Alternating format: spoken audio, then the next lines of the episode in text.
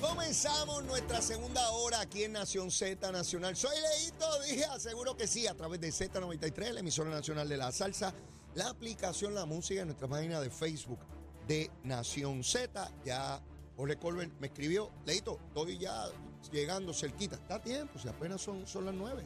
Y ha citado aquí a las nueve. Eh, le restamos de lo que le pagamos en 10. Mire, yo no le pago nada, ese hombre viene con sus propios recursos aquí. Yo agradecido que me dé la oportunidad de tenerlo aquí en el programa. Eh, yo sé que ustedes disfrutan muchísimo la participación de Jorge Colbert eh, en el programa, poder, eh, a base de sus experiencias en el proceso político y gubernamental, poderles describir a ustedes lo que desde nuestro punto de vista significan los acontecimientos, ¿verdad?, del diario vivir político puertorriqueño. Y eso es lo que procuro con Jorge, con Jorge nada más, no, con todos los invitados que tenemos aquí se- semanalmente. Y, y uno puede escuchar o ver a una persona que piensa distinto a uno eh, de entrada, ¿verdad? Nos dice, no, me parece de otro partido, de otra ideología. Y usted se pone a dialogar, a platicar con esa persona y descubre que tiene muchísimas más cosas en común de las que lo separan. Haga el ejercicio. Hable con personas que piensen distinto a usted políticamente o ideológicamente y usted se va a percatar que con toda probabilidad son más las cosas en que coinciden, no solamente en políticos, sino a nivel de vida, valores, principios, ideas, eh, que, que las que los separan. Así que por eso es que planteo que no hay que estar con eso de odio, ni de que no, yo no escucho a fulano porque es de otro partido. Mire, no, yo escucho a todo el mundo, yo leo a todo el mundo y trato de ver si tiene razón en lo que está planteando, porque a lo mejor el equivocado soy yo. Así que e- ese, ese grado de fanatismo lo tenemos que dejar a un lado. Y miren, ya está aquí. ya está aquí. ¿Quién rayo va a ser? El profesor Ole Colbert. Ole, ¿cómo tú estás? ¿Todo bien? Bien, todo Hablando bien, un poquito días. a la gente de, de- de- de cómo uno tiene que, que permitirse en la vida hablar con personas que piensen distinto a uno en distintos aspectos. Puede ser político, social, este, de todo. Porque uno aprende y puede ser que el que esté equivocado sea uno. Eh, y, y por eso es que eh, eh, me disfruto tanto cuando tú estás en el programa porque podemos coincidir y podemos diferir en, Claro. en este montón de cosas. Mira, Jorge, ¿ves ese biombo? Ajá. Prende, ¿sabes? Mira, mira esto, mira esto. Ay, se cayó. Mira, ese es el biombo de Leo Díaz. Es chiquito, pero alumbra mucho. Ah, y Colorado. Y co- no, No. Colorado, seguro que sí, Colorado. Fuego popular. Este biombo yo lo prendo cuando activo la alerta pájaro. Ok. Eso es una alerta que, yo activo aquí cuando se me pierde un político. Exacto.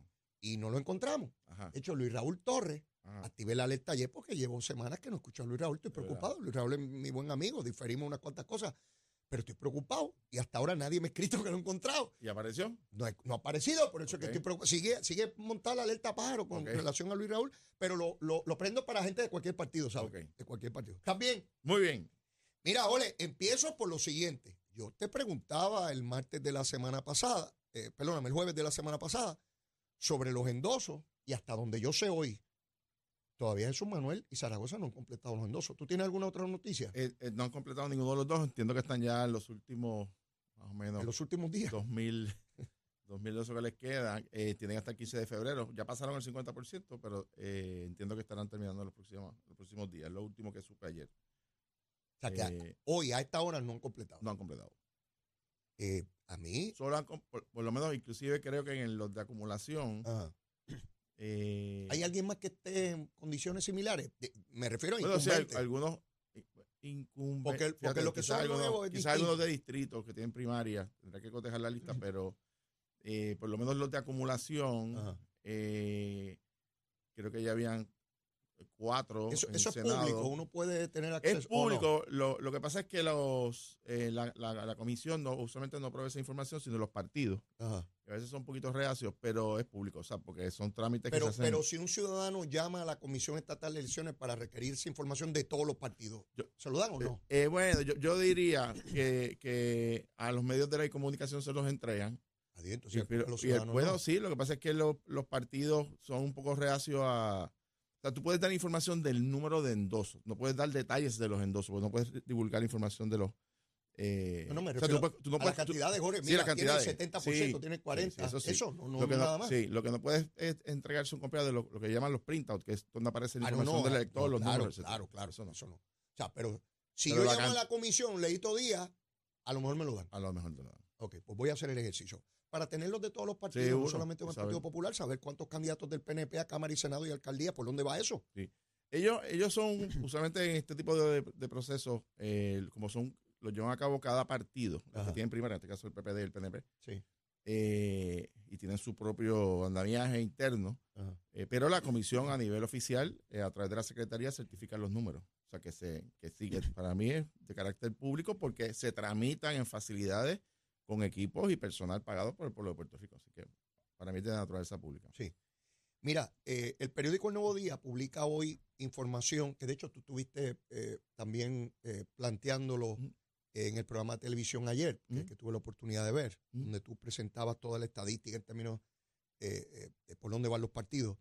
Y veo un dato de Juan Dalmao que a mí me, crea desasosiego. Él recibió en el informe que proyecta el Partido Independentista Puertorriqueño al Contralor Electoral, tengo la fotografía aquí de la información, Juan Dalmao recibió en la última quincena de diciembre 2.742 dólares con 25 centavos mm. del salario que él percibe mensual de esa colectividad. Como secretario general. Y un bono de Navidad de 277 dólares con 5 centavos. Un bono de Navidad. Bonita Navidad. O sea, tú me vas a decir a mí que aquí hubo empleados de la empresa privada cuyos patrones se acogieron a la ley porque no tenían la suficiente ganancia para que el Departamento del Trabajo les autorizara a no pagar el bono. O sea, que hubo empleados de la empresa privada que no cobraron bono de Navidad porque su empresa estaba en malas condiciones. Pero Juan Dalmao cobró por hacer política su salario mensual y un bono de Navidad. Yo planteo esto no porque haya nada ilegal, porque evidentemente no hay nada ilegal. Es que a mí me dijeron en ese partido, y me dijo Victoria Ciudadana, que en el PNP y el Partido Popular son una masa de buscones, el bipartidismo, que tienen un montón de igualeros y de contratistas y que se aprovechan del gobierno y como alguien que tiene un beneficio que no tiene nadie por presidir y hacer campaña y ser candidato puede obtener esos beneficios y con la misma boca decir que son los PNP y los populares los bandidos en Puerto Rico. Esa es la inconsistencia y la hipocresía con la cual yo no puedo vivir. este, Jorge, no puedo vivir con eso. A ver, porque yo recuerdo cuando Bernabe planteó, y planteó toda esta gente por años, que los PNP y los populares, cuando alguien perdía, lo metían en, el gobierno en contrato y que eso eran buscones y batatas. Eso fue lo que me dijeron a mí toda la vida. Entonces, cuando perdieron los de Victoria Ciudadana sus posiciones, los metieron en la Cámara y el Senado a trabajar con los legisladores y cuando cuestionaron a Bernabe, él dijo que esos no eran políticos derrotados. Porque derrotado es cuando tú eres incumbente y te derrotan. Pero si corres la primera vez y te derrotan, no eres un político derrotado. Oye, hay un diccionario que yo tenga que examinar para ver estas inconsistencias. Hay un diccionario que a mí nunca me enseñaron. Un abaco, un abaco para mover la bolita. ¿Te acuerdas? Para, sumar el restal. Explícame, Jorge.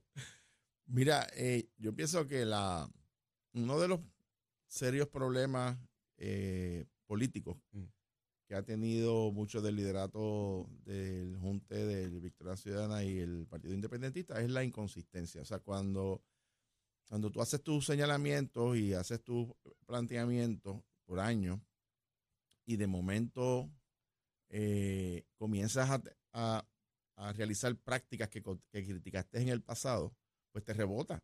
Porque, eh, o sea, lo hemos visto, la, probablemente la controversia más fuerte en este momento que se está dando, que es el asunto de los del dinero que tiene derecho el candidato de agua de Victoria Ciudadana, que estamos hablando de alrededor de 1.6 millones de dólares, cuando son eh, partidos y movimientos que han, hecho, que han hecho serios señalamientos o planteamientos sobre el tema del uso inadecuado de fondos públicos, etcétera, etcétera. Todavía es la hora, Leo. Todavía es la hora. Este, este hecho lo comenzamos en este programa. Sí. En verano pasado. Y tú escribiste sobre eso. Así es. Todavía es la hora que al día de hoy el movimiento Victoria Ciudadana y el candidato a la gobernación de ese partido no han dicho si van a renunciar o no a ese fondo. Voy más lejos. ¿Hasta cuándo tienen? Eran 15 días a partir del momento que lo certificaron. Lo, que pasa es que hay que ver a en, qué, en qué fecha se le emitió la certificación por la comisión como candidato oficial. ahí empieza a correr ahí el empieza a correr el término. Si la comisión ya emitió esa certificación y ya pasaron los 15 días y no lo notificó, técnicamente lo renunció. pero eso podría ser objeto de, ¿verdad? de interpretación por la comisión. Eh, lo que ocurre es que, más allá del proceso, Leo, yo creo que la expresión pública es fundamental, Mm.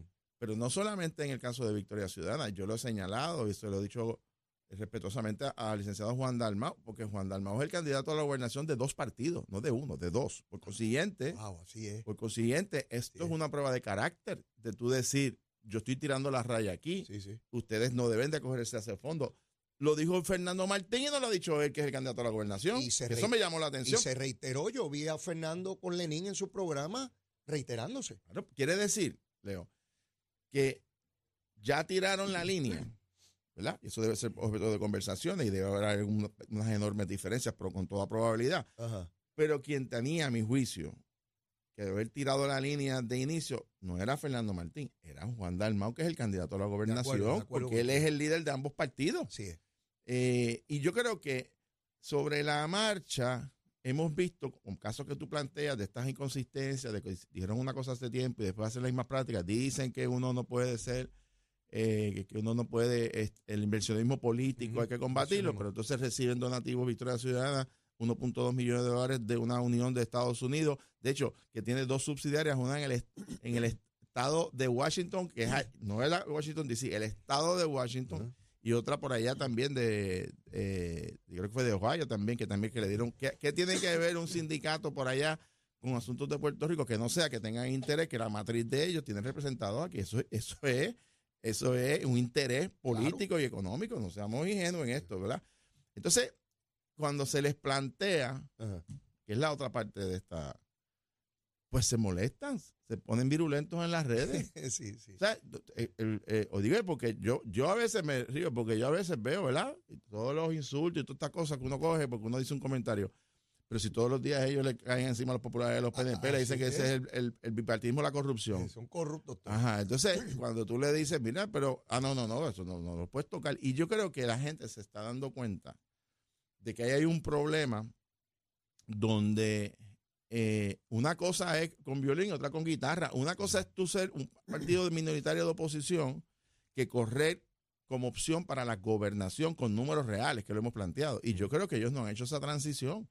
Eh, cuando tú eres candidato a gobernación y dices, yo voy a hacer mis planteamientos y se lo voy a hacer a la Junta o gobierno federal y si no me acogen mis planteamientos me tiro para la calle. Bueno, pero eso tiene implicaciones porque tú eres el gobernador de un país. O sea, tú no puedes negociar con, con el Congreso, con el presidente este, en piquetes, amarrándote, en- encadenándote y, y parando los expresos. Eso no es una manera de gobernar un país. Eh, y yo creo que, que no han hecho esa transición, siguen siendo pues, el liderato de independentista típico, ¿verdad? Y no han trascendido. La, la mentalidad, a la de, la, responsa- la mentalidad de, de- de minoría. Correcto, pero de minoría ideológica, es lo que te Ah, quiero decir. Sí. En el sentido de que, de que si tú tienes números, y lo hemos tú y yo lo hemos señalado aquí, que están ahí, que es una posibilidad real, Una fuerza política. una fuerza política grande, pero si lo ejerces mal, ahorita me imagino que hablaremos del tema económico, ¿verdad? De las aportaciones y demás. Mm. Pues hay, hay criterios fundamentales. O sea, tú puedes tener mucho dinero, pero no es que tengas mucho dinero, es cómo lo usas. Ujú. Yo he visto gente que ha perdido elecciones con más dinero que otro candidato. Así es. Así es. Así es. Y, y en ese sentido, pues es igual con los partidos políticos, igual con las campañas. La consistencia es fundamental. Y mira, y te voy a decir más, Leo, también, tú sabes que también uno tiene que evaluar en un candidato, los candidatos y los líderes también rectifican, también aceptan errores. Claro. Eso los engrandece también. No es que tienen que ser perfectos. Claro. Eh, y en Miren, en ese aquel sentido, momento yo pensaba de esta manera pues, porque los elementos que yo tenía exacto. ante mí eran estos. eran esto. Estas situaciones han cambiado, lo cual sería ¿verdad? una torpeza de mi parte mantenerme en aquella posición cuando hay elementos nuevos. Claro, Y en la toma de decisiones gubernamentales de igual forma. claro. Te traen claro. unos elementos que, que no estaban Claro, hace dos claro. años y que ahora están. Claro. Por eso que, que digo que el, plan- el problema que se ha metido el movimiento Victoria Ciudadana con esta controversia de los fondos del candidato a la gobernación es que ya el PIB lo adjudicó. Es más, ni siquiera el PIB. Fernando Martín, Mm. si Fernando Martín habló, está hablando Rubén Berrío. Vamos a hablar de tontería, ¿verdad? O sea, pues estamos Ya, es un claros aquí. facsímil razonable. Que todo el mundo sabe quién es el líder. El líder del movimiento independentista de Puerto Rico es, es Rubén Berrío. Es Rubén. Y ahí no pasa nada que él Sí, sí. no dé su visto bueno. Por consiguiente, ya el PIB tiró la raya. Entonces, Victoria Ciudadana, mira cuál es el problema que tiene. Ajá. Si accede y anuncian que no van a cogerse de fondo, que es lo más probable, pues lo decidió el PIB, no lo decidieron ellos. Se lo impusieron. Y si lo coge, se, acaba el junte.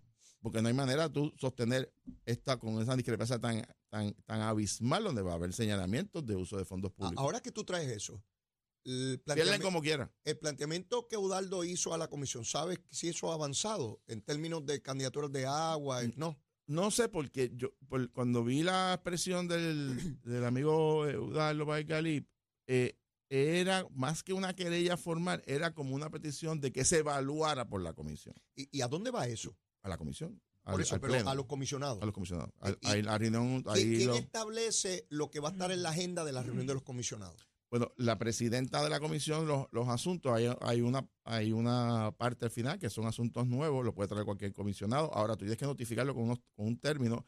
Y si la carta, dependiendo de quién fue la carta, a quién se lo envió, si se le envió a la presidenta de la comisión, la presidenta debe traerlo. Okay. está, y, se trae en la reunión ordinaria y se, discute, como si fuese un punto de la agenda o como un asunto nuevo. Y ¿Están la comisión, obligados a tomar una determinación sobre el asunto no, o no? Ellos podrían decir que se mande a evaluar la división legal, por ejemplo y allí puede morir. Y allí puede estar allí, o pueden decir, nombrar un oficial examinador y poder hacer como un procedimiento, poder hacer esta vista. Para nombrar un, porque no conozco el proceso, tú has estado allí, Jorge. Eh, una vez se va a tomar una determinación ahí, tiene que ser unánime, y si no es unánime, va a la presidenta de la comisión. Si, no es unánime, todos los cinco comisionados y comisionadas, eh, entonces lo la controversia lo adjudica que, la que es lo anticipable, porque Victoria Ciudadanía y el PIB va a votar a favor de eso. Pero recordando que la presidenta de la comisión en este caso no vota, no, es que emite un voto, no es por eh, mayoría de votos, sino que cuando no hay unanimidad, ella tiene que resolver la controversia y lo resuelve básicamente como si fuese una resolución donde establece igual que un procedimiento administrativo legal, establece los hechos, etcétera, y resuelve. Y eso es lo que está esperando Udaldo para seguir la peregrinación por ahí para arriba hasta el Tribunal Supremo. Eh, voy a estar atento a eso. Fíjate, ahora que tú lo mencionas. Me, yo, creo que la controversia, Leo, digo, si yo estuviese allí, yo creo que los comisionados tienen que estar, deben estar esperando en este momento por el vencimiento de los 15 días eh, y ver la notificación, porque la controversia real allí va a ser los chavitos. Los chavitos. Los, fondos públicos, porque eso, pues, obviamente va a levantar si se deciden, de, si declinan finalmente, pues esa parte de la controversia se cierra, ¿verdad? Pero, digo, pero entonces le crea otro problema político, ¿de qué estamos hablando, verdad? ¿De quién manda allí entonces? Exactamente. Vamos a los recaudos, Jorge. Hoy la, prensa reporta eh, por dónde van los asuntos. Al frente a galope eh, está el gobernador con 4.5 millones y se plantea que en las próximas semanas podría estar llegando a los 5 millones. La comisionada residente con un millón. El gobernador, pues no me sorprende porque es el gobernador. Los gobernadores tienen una capacidad de recaudo superior y esa es la verdad. Mm. Esté Pierluisi o quien esté ahí.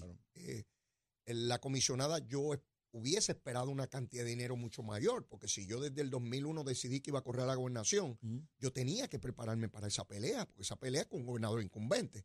Así que eh, eh, me decía uno, uno de los Cristian sobrinos, me decía, si yo me estoy preparando para eso, no me puede tomar por sorpresa después, porque yo sabía que eso era un elemento de competencia. Pero lo que está raquítico son las candidaturas de Zaragoza y Jesús Manuel. Porque de igual manera, yo estoy convencido que Jesús Manuel decidió correr para la gobernación hace mucho tiempo atrás. Tiendo a pensar que Zaragoza lo decidió más tarde, creo yo, me puedo equivocar. Eh, pero las cantidades que representa Jesús Manuel y Zaragoza son en extremo baja, Jorge. Y yo sé que una vez se escoge el candidato, pues hay mayores probabilidades de recaudo, porque la gente dice, bueno, pues ya este es el candidato oficial. Y...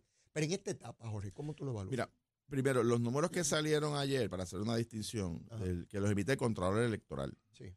Eh, es el balance en las cuentas a la fecha de ayer. Los chavitos que hay en el, la cuenta están ahí, los que están ahí. Eh, ahora, en la tabla, que la podemos examinar eh, ahorita, establece lo que se ha recaudado en todo el año. O sea, que la cifra es, es mayor. Claro. Lo que pasa es que tienen gastos. Gasto. Te voy a dar un ejemplo. El, eh, Jesús Manuel Ortiz eh, y, Juan Zaragoza, más o menos de los que pudo haber así por encima, sobrepasado mucho más de los 200 y pico mil dólares. Lo que pasa es que durante todo el año, lo que pasa es que tuvieron, por ejemplo, el lanzamiento que hizo Juan Zaragoza, tuvo que invertir cerca de 47 mil dólares, por lo que ven los informes. Jesús Manuel radicó creo que en diciembre también y tuvo una cantidad significativa de costo. Pues entonces, eh, eh, una cosa es lo que hayas recaudado en el año, otra cosa es lo que te queda en la cuenta. Ahora, no hay duda, Leo, que, y la ventaja abismal del gobernador, no solamente como tú dices que, que, que es el primer ejecutivo, es que él empezó inmediatamente comenzó el cuatrienio. Y el 2021 está echándole lleva, chavito lleva allí años echándole chavito a la alcancía y se fue preparando poco a poco porque hay gente que, que no entiende que estos procesos tú te tienes que preparar con mucha anticipación. Entonces tú lo ves ahora como si estuviese lo hubiese levantado ayer, no, no, que lleva, lleva ya casi, bueno, vamos, tres años levantando dinero sin gasto, con gastos mínimos, ¿verdad? Este, y, y, lo que te quiero decir es que eso se planifica la comisionada residente, el, por lo menos este, el balance que ella demuestra, que es solo 1. algo millones de dólares, él pidió prórroga, es posible que esa cifra, cuando se radique ese informe en los próximos días, aumente de dinero que haya, que haya recogido en diciembre, que no está contemplado ahí. Pero igualmente, o sea, ha pasado un tiempo prolongado eh, y, no hay duda, eh, más allá de esa distinción que debe estar más o menos como 4 a 1 eh, la, la proporción, pero no hay duda que el PNP ha, demostrado una capacidad de recaudo mayor que el Partido Popular. Ahora, dame a hacerte este, este, pequeño dato. Sí. Eso no quiere decir necesariamente que eso ya asegura un triunfo del, Partido Nuevo Progresista. Claro que no. Y tampoco quiere decir que un candidato que tenga más dinero que otro va a ganar la elección. Así es. Porque así ha ocurrido. Los más recientes, te voy a dar tres ejemplos bastante recientes. Eh, Luis Fortuño levantó más dinero que Alejandro García Padilla en el 2012 y Alejandro ganó al final del camino, apretado, pero ganó.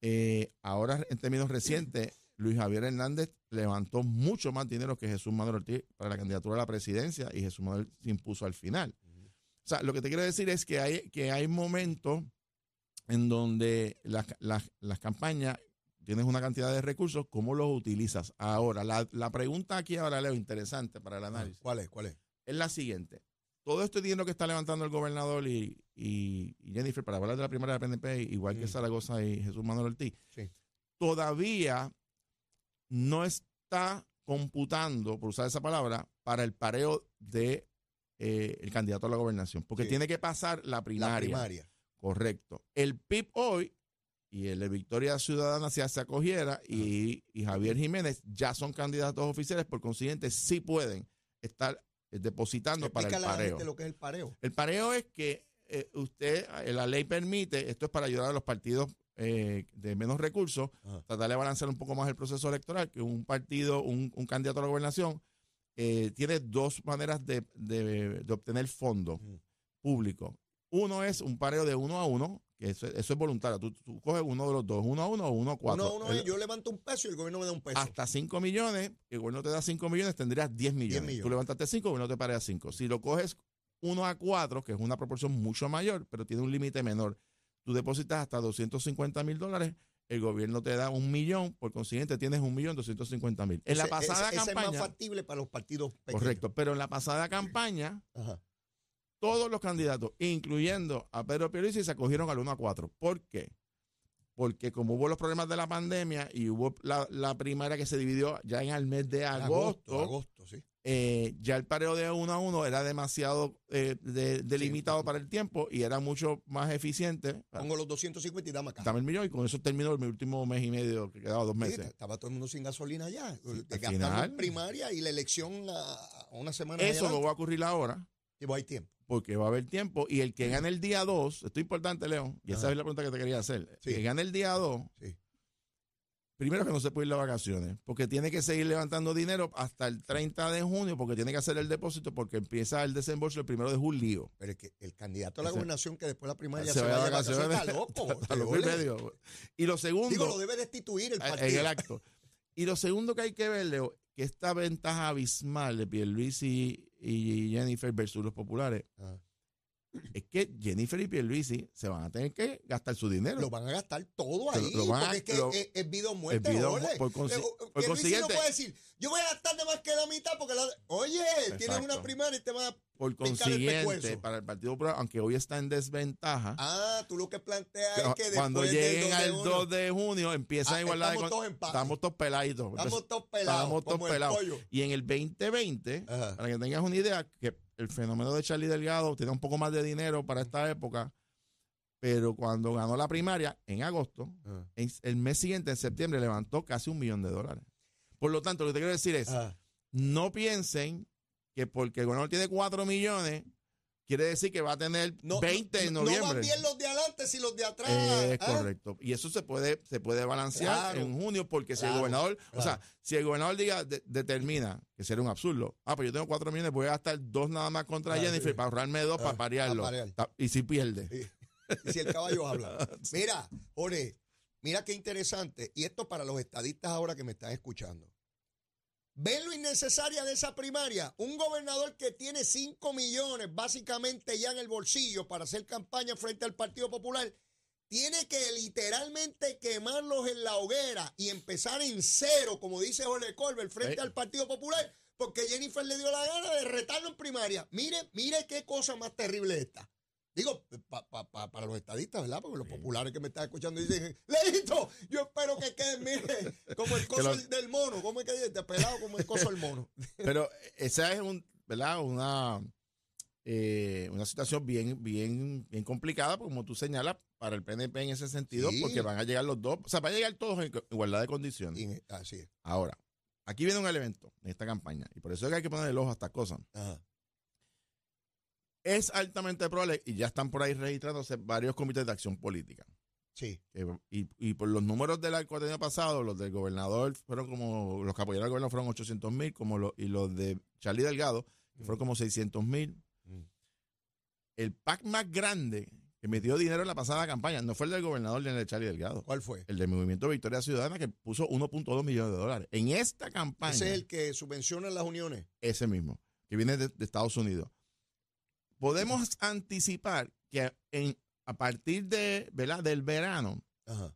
como todo parece indicar, esta unión de nuevo no solamente va a, a crear su comité de acción política, es que va a incrementar su inversión. Seguro, si ven un, ven- vieron el resultado electoral pasado, dice, pues vamos a meterle más para tener más votos. Por lo tanto, es altamente probable que cuando todo el mundo esté en igualdad de condiciones. No estén en igual de condiciones No. porque Victoria Ciudadana tiene 4 millones de pesos en 4 un PAC, millones de un PAC. y tienes a, Juan- Yankees, y tienes a. Juan Dalmao Ajá. que está recogiendo dinero, el, el PIB y él, y ya para el 30 de junio, como no tiene primaria, todo lo que él esté levantando ahora va para el pareo. Por consiguiente, es altamente probable que él logre en julio tener 1.250.000 dólares para su campaña, que es lo que permite ese pareo más lo que tenga el PIB. que. Por lo tanto, aquí estamos hablando, o sea, Juan Dalmao en el 2020. Nadie, nadie ha explicado eso en Puerto Juan- Rico Juan- como tú lo estás explicando. Juan Dalmao en la pasada campaña, el número exacto fue, él levantó entre todos, incluyendo pareo público, Ajá. 2.1 millones de dólares. En esta campaña, Ajá. con la unión del Junte, Sí, si se repite el mismo patrón, sí, sí. en julio esta gente puede tener la capacidad económica de proyección de inversión hasta noviembre, que puede rondar los 4 o 5 millones de dólares. O sea, estamos, eh, estamos hablando de que esto es otra liga, otra campaña. Nadie ha explicado eso como lo has explicado tú. Por eso es importante el análisis político sosegado, sin apasionamiento. ¿Cuáles son las realidades? ¿Cuáles son los posibles escenarios? Probablemente hay otros que no hemos contemplado aquí o que no hemos tenido ¿verdad? todavía ese escenario. Pero a lo que voy es, yo estoy totalmente de acuerdo contigo, no por uno tener la mayor cantidad de dinero es el que va a prevalecer. Ciertamente en esa área hay una ventaja competitiva Exactamente, que hay que saberla aprovechar correcto. Que el PNP la tiene hoy, pero la podría, se podría ir de un día para otro Claro. después del 2 de junio. Claro. Porque eh, acaban los candidatos hechos pedazos y los que se fueron por fuera Claro. con las uniones americanas podrían venir con una gran cantidad de dinero y sorprender el escenario político de Puerto Rico. Y no nos podemos eh, quejar porque del 2016 para acá los paradigmas políticos en Puerto Rico han cambiado con la entrada del Húgaro y el poder político Así que es. tuvo, que nadie esperaba, Así que es. nadie anticipaba de ningún partido político, ningún analista. Y en el 2020 eso se reprodujo, pero por mucho, claro. en partidos nuevos que alcanzaron más legisladores que los partidos tradicionales en términos proporcionales que el mismo PIB, que lo único que llevaba era un solo legislador. Así es. Dignidad logra uno en cada Cámara. Eh, Victoria Ciudadana logra dos en cada Cámara.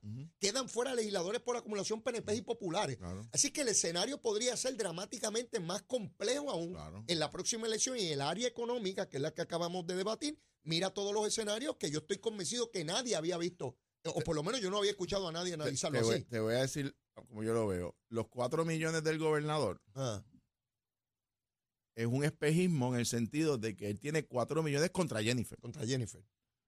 ¿Eso qué Si los quema todos Ajá. ahí, la noche del 2 de junio Está igual de pelado que Zaragoza o que, o que Es- Jesús Manuel. Exactamente. El Ah. que no va a estar pelado. Es Juan Dalmao. Exactamente.